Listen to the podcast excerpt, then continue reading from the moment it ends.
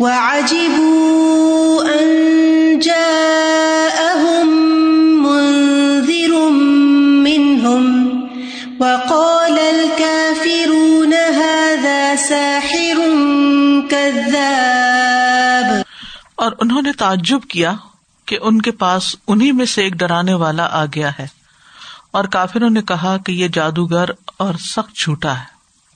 یعنی ان واقعات سے کفار مکہ کو عبرت حاصل کرنی چاہیے، لیکن ان سے انہیں کوئی فائدہ نہیں پہنچا۔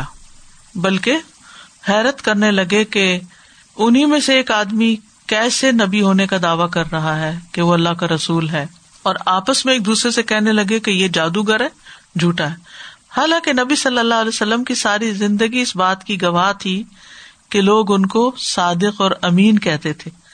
اور یہاں ان کی عقل پہ ایسا پردہ پڑ گیا، ضد اور مخالفت میں ایسے آ گئے کہ جس کو وہ اپنی زبانوں سے صادق اور امین کہتے رہے، اسی کو کداب کہنے لگے اور ساحر کہنے لگے۔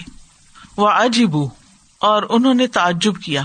حیرت اور تعجب کے دو سبب ہوتے ہیں، ایک انکار اور دوسرے کسی چیز کو اچھا خیال کرنا۔ کہا جاتا ہے، عجب امن کدا یعنی وہ فلاں چیز سے خوش ہوا یعنی اس کو اچھا سمجھا، اس سے حیرت ہوئی اس کو۔ اور بازو کا تو اجب امن کزا اس نے اس کا ہے، یہ کیسے ہو سکتا ہے؟ آئی کانٹ بلیو انکار کر دیا یعنی۔ تو یہ ان الفاظ میں سے ہے جن کے متضاد معنی پائے جاتے ہیں۔ اسی لیے بعض علماء کے نزدیک عربی زبان جو ہے، یہ لغت ازداد بھی ہے۔ یعنی اس میں ایک ہی لفظ کے دو آپس میں متضاد معنی بھی پائے جاتے ہیں۔ تو تعجب کبھی کسی چیز کو اچھا دیکھتے ہوئے بھی کیا جاتا ہے اور کبھی کسی چیز کے انکار کے لیے بھی تعجب کیا جاتا ہے۔ تو اب یہاں پر کیا ہے؟ کس معنوں میں ہے؟ انہوں نے تعجب کیا یعنی انکار کیا۔ انجا اہم منظر من ہوں کہ خبردار کرنے والا انہیں کے اندر سے آ گیا۔ منظر انہیں میں سے ہے۔ منظر کہتے ہیں اس کو جو ڈرانے کے لیے کسی چیز کی خبر دے، خبردار کرے۔ یعنی انضار وہ خبر ہوتی ہے جو ڈرانے کے ساتھ ملی ہوئی ہوتی ہے۔ ڈرانے والی خبر، نذیر، اسی سے ہے۔ نبی صلی اللہ علیہ وسلم بشارت دینے والے بھی تھے اور ڈرانے والے بھی تھے، لیکن نہ ماننے والوں کے حق میں منظر ہی تھے۔ من ہم ان میں سے یعنی حسب نصب جنس کے اعتبار سے آپ انہیں کے قبائل سے یعنی قریش سے تعلق رکھتے تھے۔ اب دیکھیے کہ نبی صلی اللہ علیہ وسلم کہیں باہر سے نہیں آئے تھے کہ لوگ ان کا بیک گراؤنڈ نہ جانتے ہوں۔ بچپن سے ان کو دیکھتے چلے آ رہے تھے، وہ اپنے اخلاق میں سب سے اچھے تھے۔ حسب نصب میں سب سے اچھے تھے، معاملات میں سب سے اچھے تھے، بحیثیت شوہر کے بہت اچھے تھے۔ اگر نبوت سے پہلے کی آپ تاریخ پڑھے تو آپ دیکھیں گے کہ کس کس طرح کے کاموں میں انہوں نے حصہ لیا، حلف الفضول کا جو معاملہ آتا ہے۔ اور اسی طرح کے کچھ اور چیزیں۔ تو یعنی ان کی ساری زندگی یہ بتاتی ہے کہ نبی صلی اللہ علیہ وسلم ان کی ساری قوم میں سے سب سے بہترین انسان تھے۔ لیکن تعصب کا برا ہو کہ کس طرح انہوں نے آپ کے اوپر الزام لگا دیا کہ آپ ساحر اور کذاب ہیں؟ یعنی مکہ میں ہی پیدا ہوئے اور مکہ میں ہی رہے ایکسپٹ فار کے ایک آدھ دفعہ کہیں سفر کیا نصب کے اعتبار سے قریش سے تھے۔ تو آپ ہی کی قوم آپ کو جٹلا رہی ہے۔ وکال الکافرون اور کافروں نے کہا، انکار کرنے والوں نے کہا، ساحر ان کذاب۔ ساحر کیوں کہتے تھے آپ کو؟ کیونکہ آپ جو کلام پیش کرتے تھے، اس سے لوگوں کی عقل حیران ہو جاتی تھی، اثر رکھتا تھا۔ اس لیے پھر وہ ساحر کہتے تھے، عورتیں اور بچے اکٹھے ہو کر جب آپ کراط کرتے تھے تو آپ کی کراط سنتے تھے۔ نہ صرف یہ کہ آپ، بلکہ حضرت وہ بکر کے بارے میں بھی آتا ہے نا جو قرآن پڑھتے ہوئے بہت روتے تھے۔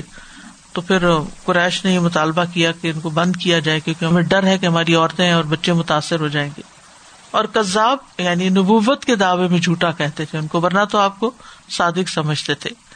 کیوں جھوٹا کہتے تھے کہ جو تعلیم آپ پیش کر رہے تھے وہ ان کے عقیدے کے خلاف تھی؟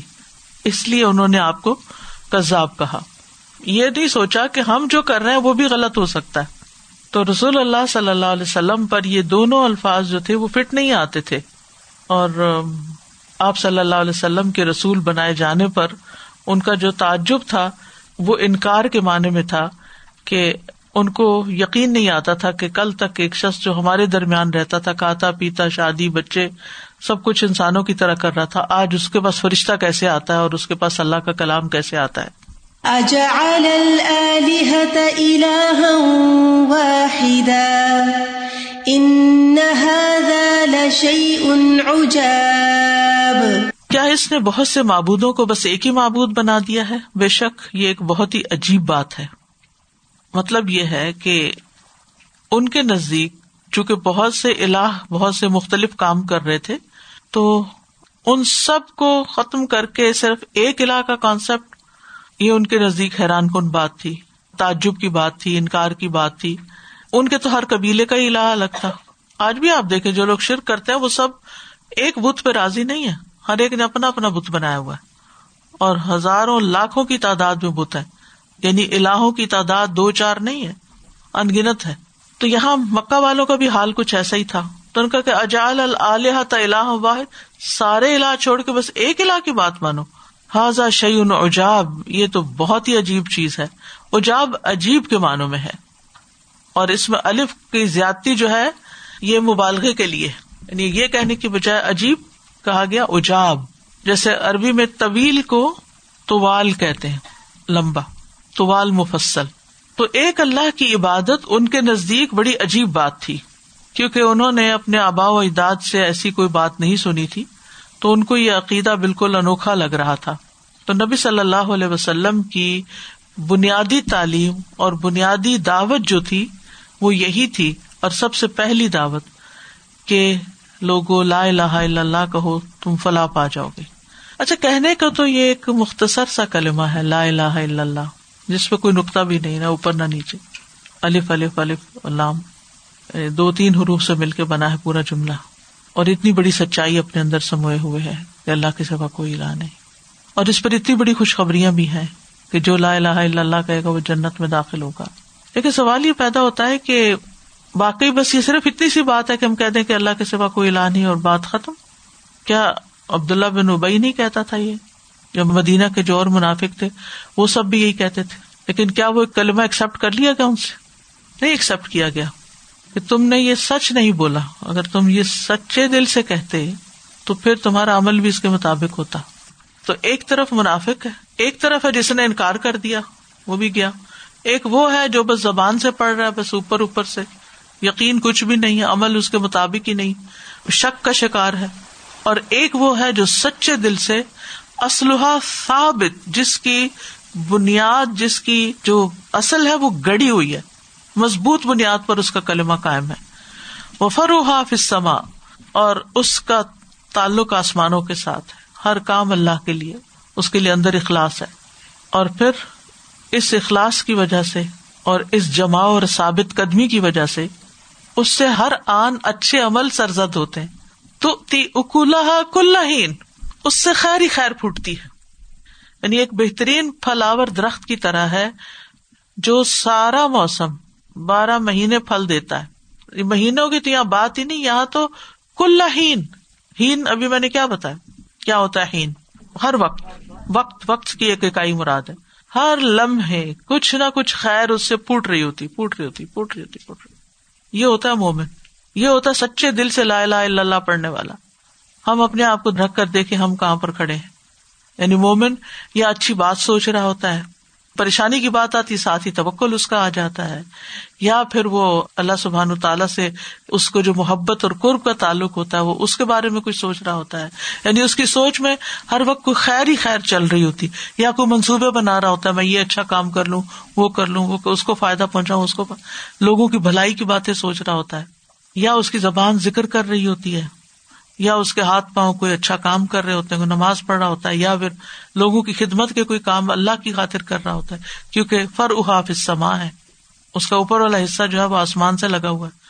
یعنی اللہ سبحان تعالیٰ کے ساتھ گہرا تعلق ہے۔ فر ہوتی نا شاخیں۔ ہر شاخ جو ہے، ہر چیز جو ہے وہ جا کے اوپر ہی رکتی ہے۔ وہی جاتا ہے سب کچھ۔ اسی کے لیے سب کچھ کرتا ہے۔ تو جن لوگوں نے سچے دل سے لا الہ الا اللہ پڑھا، پھر ان کی زندگیاں بدل گئی وہ ایسے نہیں رہے۔ تو ہمیں بھی سوچنا چاہیے کہ ہم نے کیا واقعی ایک الہ کو مان لیا ہے؟ تو پھر ان سلاتی و نسخی و ماہیا و مماتی رب العالمین، لا شریک لہو، کوئی شریک ہے ہی نہیں اس کا۔ نہ میرا نفس شریک ہے، کیونکہ نفس بھی الہ بن جاتا ہے، اگر نفس کے پیچھے چلے نہ لوگ شریک ہے کہ لوگوں کی خوشی کے لیے کام کرے اور نہ ہی کوئی اور شریک ہے۔ مومن وہ ہے جو ہر وقت اللہ کی باتیں کرتا رہتا ہے یا اللہ سے باتیں کرتا رہتا ہے؟ عبادات کرتا رہتا ہے یا پھر اللہ کے بارے ہاں، کبھی شکر ادا کر رہا ہے کبھی ان شاء اللہ کہہ رہا ہے کبھی ماشاء اللہ کہہ رہا ہے کبھی الحمد للہ کہہ رہا ہے کبھی لا لا اللہ کہہ رہا اللہ اکبر کہہ رہا ہے کبھی سبحان اللہ کہہ رہا ہے کبھی کچھ اور اس کو اس میں شرم کوئی نہیں آتی۔ اس بات پہ میں بہت سوچتی ہوں لا الہ الا اللہ کہ یہ کب ہمارے منہ سے نکلتا ہے۔ اور خاص طور پر جب ہمیں مشکل اور پریشانی آتی ہے اس وقت ہم کیا بول رہے ہوتے ہیں؟ ہمارے مائنڈ میں کیا چیزیں ہوتی ہیں؟ اور کیا سچے دل سے ہم کہتے ہیں کہ اللہ تعالیٰ ہمارے ہر معاملے میں اللہ تعالیٰ کا ہاتھ ہے؟ مطلب کہ ہر چیز اللہ کے ہاتھ میں ہے اور ہمارے ہاتھ میں کچھ نہیں ہے۔ ہم تو اپنی پلاننگ کو دیکھتے رہتے ہیں کہ ہم نے یہ کیا تو ایسے ہوا، ہم ایسے ہوتے، تو ایسے کرتے، تو آج یہ ہوتے، آج ہمارے پاس اتنا پیسہ ہوتا، آج ہم اتنی ہماری ڈگریاں ہوتی ہیں، آج ہمارے پاس یہ۔ ہر بات میں ہم اپنے آپ کو، اور وہ یہ جو تکبر ہے، یہی چیز جو ہے انسان کو کہاں سے کہاں پہنچا دیتی ہے اور شرک کے لیول تک اور کفر کے لیول تک۔ اسی لیے کہا گیا نا، جب کسی کو پریشانی ہو تو پڑھے، اللہ اللہ ربی لا شریک بھی شیا دادا آپ نے جو ایکسپلین کیا مجھے سبحان اللہ ایسا محسوس ہوا کہ ہر انسان جیسے ایک جیسے مائنڈ کی طرح ہے۔ بس وہ ان لاک کرنے کی دیر ہے اس میں سے کتنی خیر پھوٹ سکتی ہے۔ کتنی خیر پھوٹ سکتی ہے۔ صرف اور جو بھی اللہ استاد ہم کرتے ہیں یا کر پاتے ہیں صرف اللہ کی دین کی وجہ سے صرف اللہ کی توفیق کی وجہ سے۔ یعنی دیا بھی اسی کا ہے توفیق سے بھی اسی کی کچھ کر پاتے ہیں لیکن ہر انسان کتنا بینیفیشل بن جائے اگر لوگ اس چیز کو ریئلائز کر لیں۔ سبحان اللہ۔ سادہ اسی سے مجھے وہ چیز یاد آ رہی تھی جب ابو طالب کے کا آخری وقت تھا اور نبی اسلم ان کے پاس تھے اور ابو جہل اور ان کے اور بھائی بھی ان کے ساتھ تھے۔ کس طرح نبی اسلم ان سے کہہ رہے تھے کہ آپ صرف یہ ایک کہہ دیں اور باقی پھر میں دیکھ لوں گا۔ لیکن پھر یہ کہنا اتنا آسان بھی نہیں ہوتا واقعی میں کہ دل سے جب یہ نکلے گا، اسی وقت نکلے گا۔ اقبال نے کہا تھا نا، چو می گوئم مسلمانم بلرزم کمی دانم مشکلات لا الہ فارسی کا شعر ہے کہ جب میں کہتا ہوں کہ میں مسلمان ہوں تو میں کانپنے لگتا ہوں، کیونکہ مجھے لا الہ الا اللہ کی مشکلات معلوم کیونکہ نفس کے خلاف بھی لڑنا پڑتا ہے، شیطان کے خلاف، لوگوں کے ہر چیز کے اور جانا پڑتا ہے نا۔ لیکن پھر جب انسان ہر چیز کے اور جاتا ہے اور صرف اللہ کا بنتا ہے تو پھر اللہ سنبھال بھی لیتا ہے۔ ایسے تھوڑی کہ ذلیل کر کے رکھ دے دنیا میں۔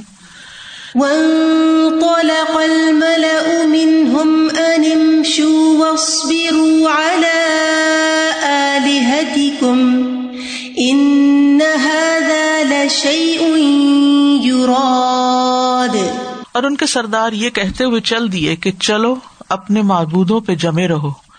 بے شک یہ کوئی اور ہی بات ہے جس کا ارادہ کیا جا رہا ہے۔ یعنی اگر وہ کبھی دیکھتے کہ لوگ آپ کی بات سے متاثر ہو رہے ہیں، تو وہاں سے اٹھ جاتے۔ دوسروں کو بھی اکساتے، اٹھو اٹھو، چلو۔ اس شخص کی باتیں نہ سنو، بلکہ اپنے معبودوں کی عبادت پہ جمے رہو۔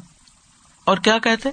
یہ اصل میں ہمیں ہمارے معبودوں سے چھڑا کر اپنے پیچھے لگانا چاہتا ہے تاکہ اس کی سرداری قائم ہو جائے۔ ایک تعصب کا نعرہ تھا۔ اور ملا سے مراد کون ہے؟ ان کے قوم کے سردار موتبر لوگ۔ یعنی جہاں بھی جمع ہوتے، جہاں بھی اکٹھے ہوتے، تو میک شیور کرتے کہ کوئی نبی صلی اللہ علیہ وسلم کی بات سے متاثر نہ ہو۔ نہ عورتیں، نہ بچے، نہ کوئی اور۔ اور جب اکیلے بھی ہوتے تو اپنے دین پہ جمے رہنے کے لیے بات کرتے کہ جمے رہنا کہیں متاثر نہ ہو جائے۔ اسی لیے آپ کو الزام دیتے شاعر ہے شاعر ہے، کاہن ہے، یہ لوگوں کے دماغ پلٹ دیتا ہے، گھروں میں فساد ڈال دیتا ہے نا اس بلا ہر غلط قسم کی بات کرتے۔ اور یہ جو کہا گیا نا انم شو، اٹھو، چلو چلو چلو۔ اس سے مراد ایک تو پاؤں پہ چلنا ہے یعنی وہاں سے اٹھ کے واقعی چلے جاتے لٹرلی اور ایک مانا یہ ہے کہ اپنے طریقے پہ چلتے رہو، اپنے مذہب پہ چلو۔ اور اس برو اللہ علیہ اپنے آلیہ یعنی الہوں کی پرستش پہ قائم رہو، بتوں کو پوچھتے رہو، اور کوئی ایسی بات کو بھولنا کرو کہ جس سے ان کا انکار ہو۔ ان نہ لشئی راد اس کے دو معنی۔ ایک تو یہ ہے کہ یہ وہ چیز ہے جس کا ارادہ کیا جا رہا ہے یعنی پختہ عزم کیا جا رہا ہے۔ یعنی ہمارے سامنے جو کلمہ پیش کیا گیا ہے، یہ ایسی چیز ہے جس کو ہر حال میں نافذ کرنے کا ارادہ کیا جا چکا ہے۔ تو اس لیے اس کو تو ہم نہیں بدل سکتے، تو اپنے معبودوں پہ تم جمے رہو۔ یعنی یہ شخص جس چیز کا ارادہ کر چکا نا، اب یہ کر کے رہے گا۔ یہ پیچھے ہٹنے والا نہیں ہے۔ مطلب یہ کہ ارادہ کس چیز کو کہتے ہیں؟ دل کے پکے نیت یا ارادہ جو ہوتا ہے انسان کا۔ اور عبادت کے لیے بھی پہلے میں آپ سے بات کر چکی ہوں کہ ارادہ ہونا چاہیے، نیت ہونی چاہیے اور پھر طریقہ ٹھیک ہونا چاہیے۔ تو جب کوئی انسان اپنے دل اور زبان سے کوئی بات کہتا ہے، دل اور زبان سے تو وہ اس کا پختہ ارادہ ہوتا ہے، جس کو وہ ظاہر کر رہا ہوتا ہے۔ لیکن اگر انسان صرف زبان سے کہتا تھا ان شاء اللہ ان شاء اللہ کریں گے۔ دل اس میں شریک نہ ہو، تو پھر وہ ارادہ نہیں کہلاتا۔ ستی سی بات ہوتی ہے بس۔ اور ان کا مطلب یہ بھی تھا کہ اس نبی کا کچھ اور ہی ارادہ ہے۔ دال میں کالا ہے، یہ کوئی اپنی حکومت چلانا چاہتے ہیں یہاں پر۔ اس آئے سے یہ بات پتہ چلتی ہے کہ مشرقین انتہائی کوشش کر رہے تھے کہ اس دعوت کو، دعوت کے پیغام کو پھیلنے نہ دیں۔ اور وہ اس پر محنت کرتے تھے، خاص طور پر ابو جہل، کہ کوئی ایمان نہ لانے پائے۔ اور جو ایمان لاتا اس کے پیچھے پڑ جاتے۔ مار پٹائی بھی شروع کر دیتے اور اور بھی بہت ساری یعنی زیاتیاں کرتے۔ پھر اسی طرح یہ ہے کہ اگر باطل پرست، باطل پر جمے رہنے کی بات کرتے ہیں تو مومن کو کیا کرنا چاہیے مشکل حالات میں؟ توحید پر قائم رہے۔ اسی کے لیے آپ نے ایک شخص سے آپ سے پوچھا تھا نا کہ مجھے کوئی نصیحت کیجیے، تو آپ نے کیا نصیحت کی تھی؟ کل آمن تو بلّہ سم مستقم استقامت اختیار کرو۔ تو کسی بھی صورت میں توحید کو چھوڑنا نہیں چاہیے۔ ابو دردا کہتے ہیں، مجھے میرے خلیل نے وسیعت فرمائی۔ خلیل سمراج رسول اللہ صلی اللہ علیہ وسلم ہے کہ تم اللہ کے ساتھ کسی بھی چیز کو شریک نہ ٹھہرانا، اگرچہ تمہارے ٹکڑے کر دیے جائیں یا تمہیں آگ میں جلا دیا جائے۔ تو اللہ کے ساتھ شرک نہ کرنا۔ ما سمعنا بهذا في الملة الآخرة إن هذا إلا اختلاف. ہم نے اس کو پچھلی ملت میں نہیں سنا، یہ تو محض ایک من گھڑت بات ہے۔ یعنی جس کی طرف یہ دعوت دے رہا ہے، ہم نے اسے اپنے قریش کے آبا و اجداد میں کبھی نہیں سنا۔ یہ تو کوئی جھوٹی بات معلوم ہوتی ہے۔ الملت الآخرہ آخری ملت۔ اس سے مراد یعنی کہ جو یعنی ہمارے اوپر کے باپ دادا مراد ہیں، جو قریبی ہیں۔ کیونکہ اصل دین تو دین ابراہیمی توحید والا ہی تھا۔ تو ملت الآخرہ یعنی جو بہت لمبا عرصہ گزر گیا اور نبی صلی اللہ علیہ وسلم کی آمد سے پہلے کا وقت تھا، تو اس میں تو کوئی بھی یہ بات نہیں کہتا تھا ریسنٹ ہسٹری میں۔ بعض مفسرین کہتے اس ملت الآخرہ سے مراد کرسچنس بھی ہیں، کہ ہم نے ان سے بھی کبھی نہیں سنا۔ نسارا سے بھی توحید نہیں سنی، وہ بھی تین خدا مانتے ہیں۔ اور یہ تو محض گھڑی ہوئی بات ہے کہ بس اللہ ایک ہی ہے۔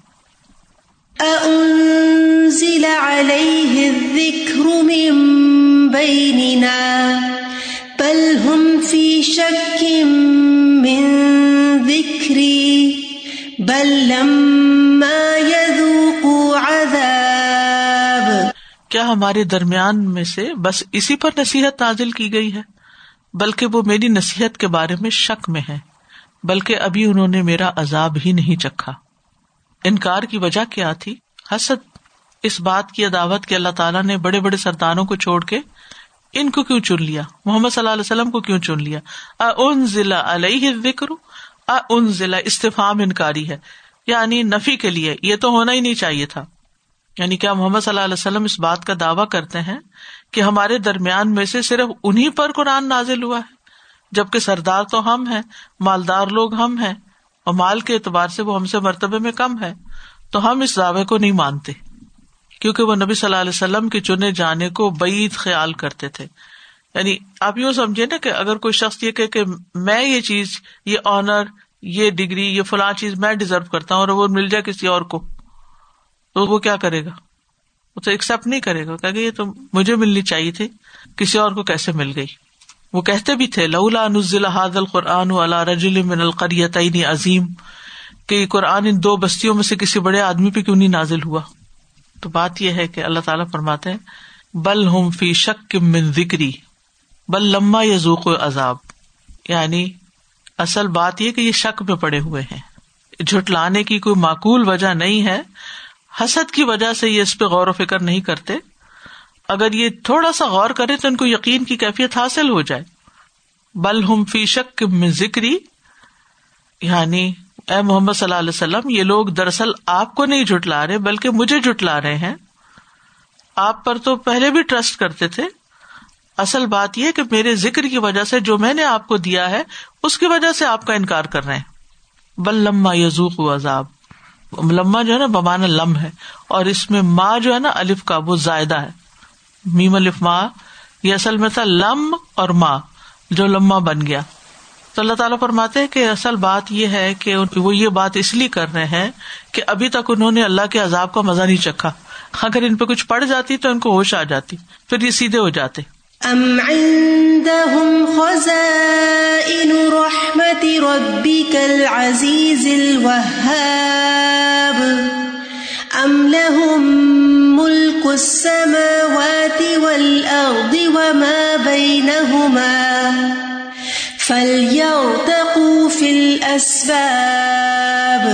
یا ان کے پاس آپ کے رب کی رحمت کے خزانے ہیں جو بڑا زبردست بہت عطا کرنے والا ہے، یا آسمانوں اور زمین اور جو کچھ ان دونوں کے درمیان ہے انہیں کی ملکیت ہے، پھر چاہیے کہ وہ آسمان کے راستوں میں چڑھ جائیں۔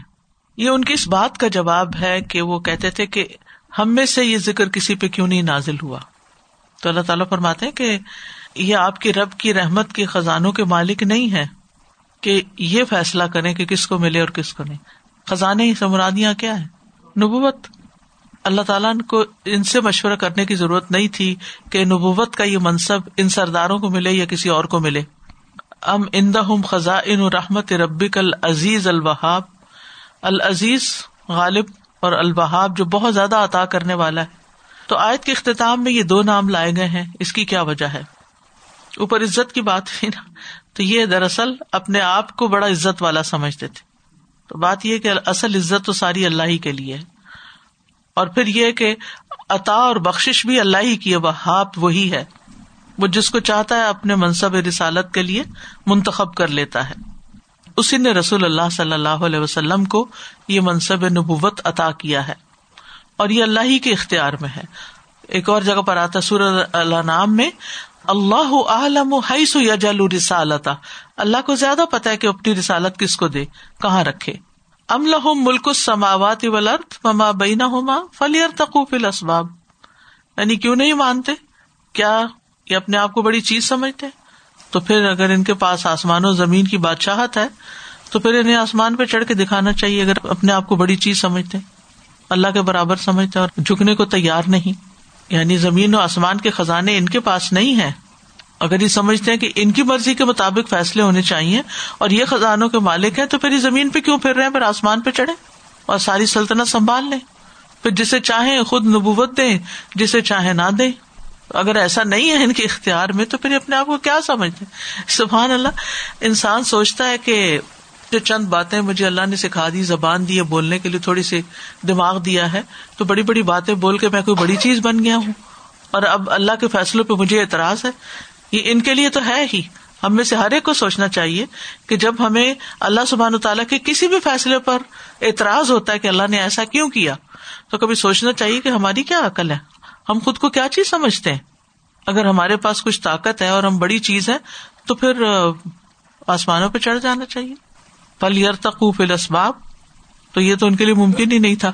تو پھر اگر ممکن نہیں تھا اور وہ زمین پر ہی تھے، اور زمین پر ہی رہے، اور زمین سے ہی نکلے، اور زمین میں ہی جانا ہے، تو پھر جھک جائے نا؟ پھر اللہ کی بات کیوں نہیں مانتے؟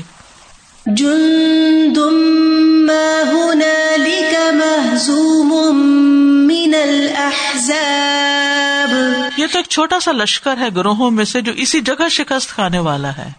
جن دما جن پر تنوین تحقیر کے لیے ہے اور ماں مزید تاکید کے لیے جن دما کلیل اما یہ ایکسپریشن اکثر آتا ہے۔ عربی میں کہتے عقل تو شعی اما میں نے بس کچھ کھا لیا تھوڑا سا۔ ایک چیز کی کثرت اور اس کی ہولناک صورت کو بتانے کے لیے آتا ہے۔ ماں کا لفظ ہے۔ یعنی یہ کفار کا جو لشکر ہے، اپنے آپ کو بڑے تلوار کے دھنی سمجھتے اور بڑے قابل سمجھتے ہیں، یہ تو بہت چھوٹی سی چیز ہے اللہ کے سامنے۔ یہ اللہ کا مقابلہ نہیں کر سکتے۔ جن دما ہونا لکھا ہونا لکھا اشارہ بعید ہے اور اشارہ بدر کی طرف بھی ہو سکتا اور یوم فتح مکہ کی طرف بھی۔ محزوم ان محزوم کا لفظ ہزم سے ہے۔ خشک چیز کو ٹھوکر مارنا یہاں تک کہ ٹوٹ کے ریزا ریزا ہو جائے۔ اور یہ استعمال ہوا ہے کسی کی شان و شوقت توڑنے کے لیے، شکست دینے کے لیے۔ جب کوئی شکست کھا جاتا ہے تو ٹوٹ جاتا ہے نا۔ اور اللہ حضاب سے مراد مختلف لشکر اور جماعتیں ہیں۔ مطلب یہ جتنا بھی آپ کے خلاف جمع ہو جائے جیسے جنگ عذاب میں ہو بھی گئے تھے لٹرلی اور جتنے بھی بڑے بڑے لشکر جمع کر لیں، لیکن یہ مغلوب ہی کیے جائیں گے۔ اس میں ایک طرح سے اہل ایمان کے لیے خوشخبری بھی ہے۔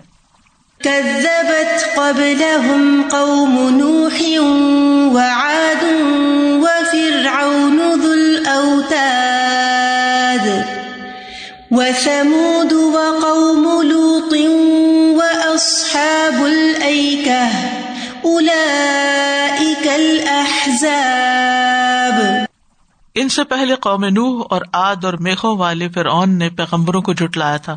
اور سمود اور قوم لوت اور ایکا والوں نے بھی یہی وہ بڑے گروہ تھے۔ تو پہلے کی قوموں کی طرف متوجہ کیا گیا کہ نور علیہ السلام کی قوم آد کی قوم، فرعون جو قوت والا تھا، ان سب نے جٹلایا تقزیب کی اور پھر ایکا والے جو ہیں، وہ بھی جو باغ والے تھے شعیب علیہ السلام کی قوم کی طرف اشارہ ہے۔ یہ ساری قومیں کفر اور تقزیب پر جمع ہو گئی تھی اپنے اپنے وقت میں۔ اور پھر اون کا یہاں خاص طور پر ذکر کیا گیا ذل اوتاد، اس کی صفت بیان کی جا رہی۔ وطد کہتے کیل اور میخ کو، جو زمین میں ٹھوکی جاتی ہے، تاکہ کسی چیز کو مضبوطی دی جا سکے۔ تو کیا چیز ہے پھر یہ ذل اوتاد؟ ایک مانا یہ کیا جاتا ہے کہ بڑی زخیم عمارتوں والا۔ اور اگر آج بھی اس کی عمارتیں آپ دیکھیں جس کے آسار موجود ہیں، عقل میں نہیں آتی یہ بات کہ اتنی بڑی بڑی، مجھے خود احرام مصر جانے کا اتفاق ہوا ہے اور میں کافی اوپر تک بھی گئی۔ تو ایک ایک پتھر جو لگا وہ انسانی قد سے بازو کا اونچا ہے اور چوڑا بھی خوب ہے۔ تو اب آپ خود سوچیں، کیا وہ رسیوں سے کھینچ کے اوپر لے جایا گیا یا انسان لے کر گئے؟ وہ گیا کیسے؟ اور کتنی زمین کے اندر گڑی ہوئی ہیں وہ عمارتیں؟ کتنے سالوں کے زلزلے اور بارشیں اور دھوپ اور گرمی اور ہوائیں اور وہ اس کا کچھ بگاڑ نہیں سکی یعنی وہ اپنی جگہ پر کائم ہے ان عمارتوں کو ذل اوتاد کہا گیا یعنی پھر اون جو عمارتیں بنانے میں خاص طور پہ بہت دیگر بادشاہوں کی نسبت یہ جو موسا علیہ السلام کے مقابلے میں تھا، اس کو اس کا بڑا شوق تھا۔ اور وہ اس نے حامان سے کہا تھا نا، میرے لیے ایک سرح بناؤ، محل بناؤ، میں اوپر جا کے دیکھوں موسا کے علاقوں۔ تو انہیں اس پہ بڑا مان بھی تھا، تکبر تھا ان عمارتوں کے بنانے پر۔ یہ بھی کہا جاتا ہے ذوال اوتا سے مراد بڑے لشکروں والا، کیونکہ اس کے لشکر بہت بڑے بڑے تھے۔ اگر آپ کو کسی میوزیم میں ایسے جانے کا اتفاق ہو مجھے ایک دفعہ برٹش میوزیم میں دیکھنے کا اتفاق ہوا تھا۔ پورا ایک ایریا ہے جس میں ایجپشن ساری ایجپٹالوجی جو ہے وہ ڈسپلے کی ہوئی ہے کہ کیسے کیسے ان کی تحریریں کیسی تھیں اور مختلف چیزیں۔ تو اس میں بلیک لوگوں کی الگ فوج دکھائی ہوئی ہے اور مختلف قوموں کے جو لوگ تھے جن کو انہوں نے غلام بنایا تھا۔ تو ہر طرح کی تو اتنی زیادہ فوجیں ہوتی تھی ان کی کہ جہاں پر وہ پڑاؤ ڈالتی تھی تو خیمے لگانے کے لیے بڑے بڑے کیل لگا لیتے تھے زمین کے اندر یعنی خیموں کی میخیں۔ اور ایک مانا یہ بھی کیا کیا ہے کہ بڑی بادشاہت والا تھا جس کی بنیادیں بڑی مضبوط تھی اور یہ بھی کہ بطور سزا لوگوں کے ہاتھوں میں کیل لگوا دیتا تھا ذوالتاد اور سمود صالح علیہ السلام کی قوم تھی، اور قوم لوت تو آپ کو معلوم ہی ہے۔ اور اصاب الحکا گھنے درختوں اور باغات کی مالک قوم۔ الاق الحضاب یہ سارے بڑے بڑے گروہ ہیں جنہوں نے اپنی قوت، طاقت اور عظمت کی دھاک بٹھائی اور دنیا کو ثابت کیا کہ ہم نے بڑے کارنامے کیے ہیں۔ یعنی الاق الحضاب دور کا اشارہ یہاں کیا گیا بڑی چیز سمجھتے تھے اپنے آپ کو۔ اور یہ سب رسولوں کی مخالفت میں بڑے تیز تھے۔ ان کا قصور کیا تھا؟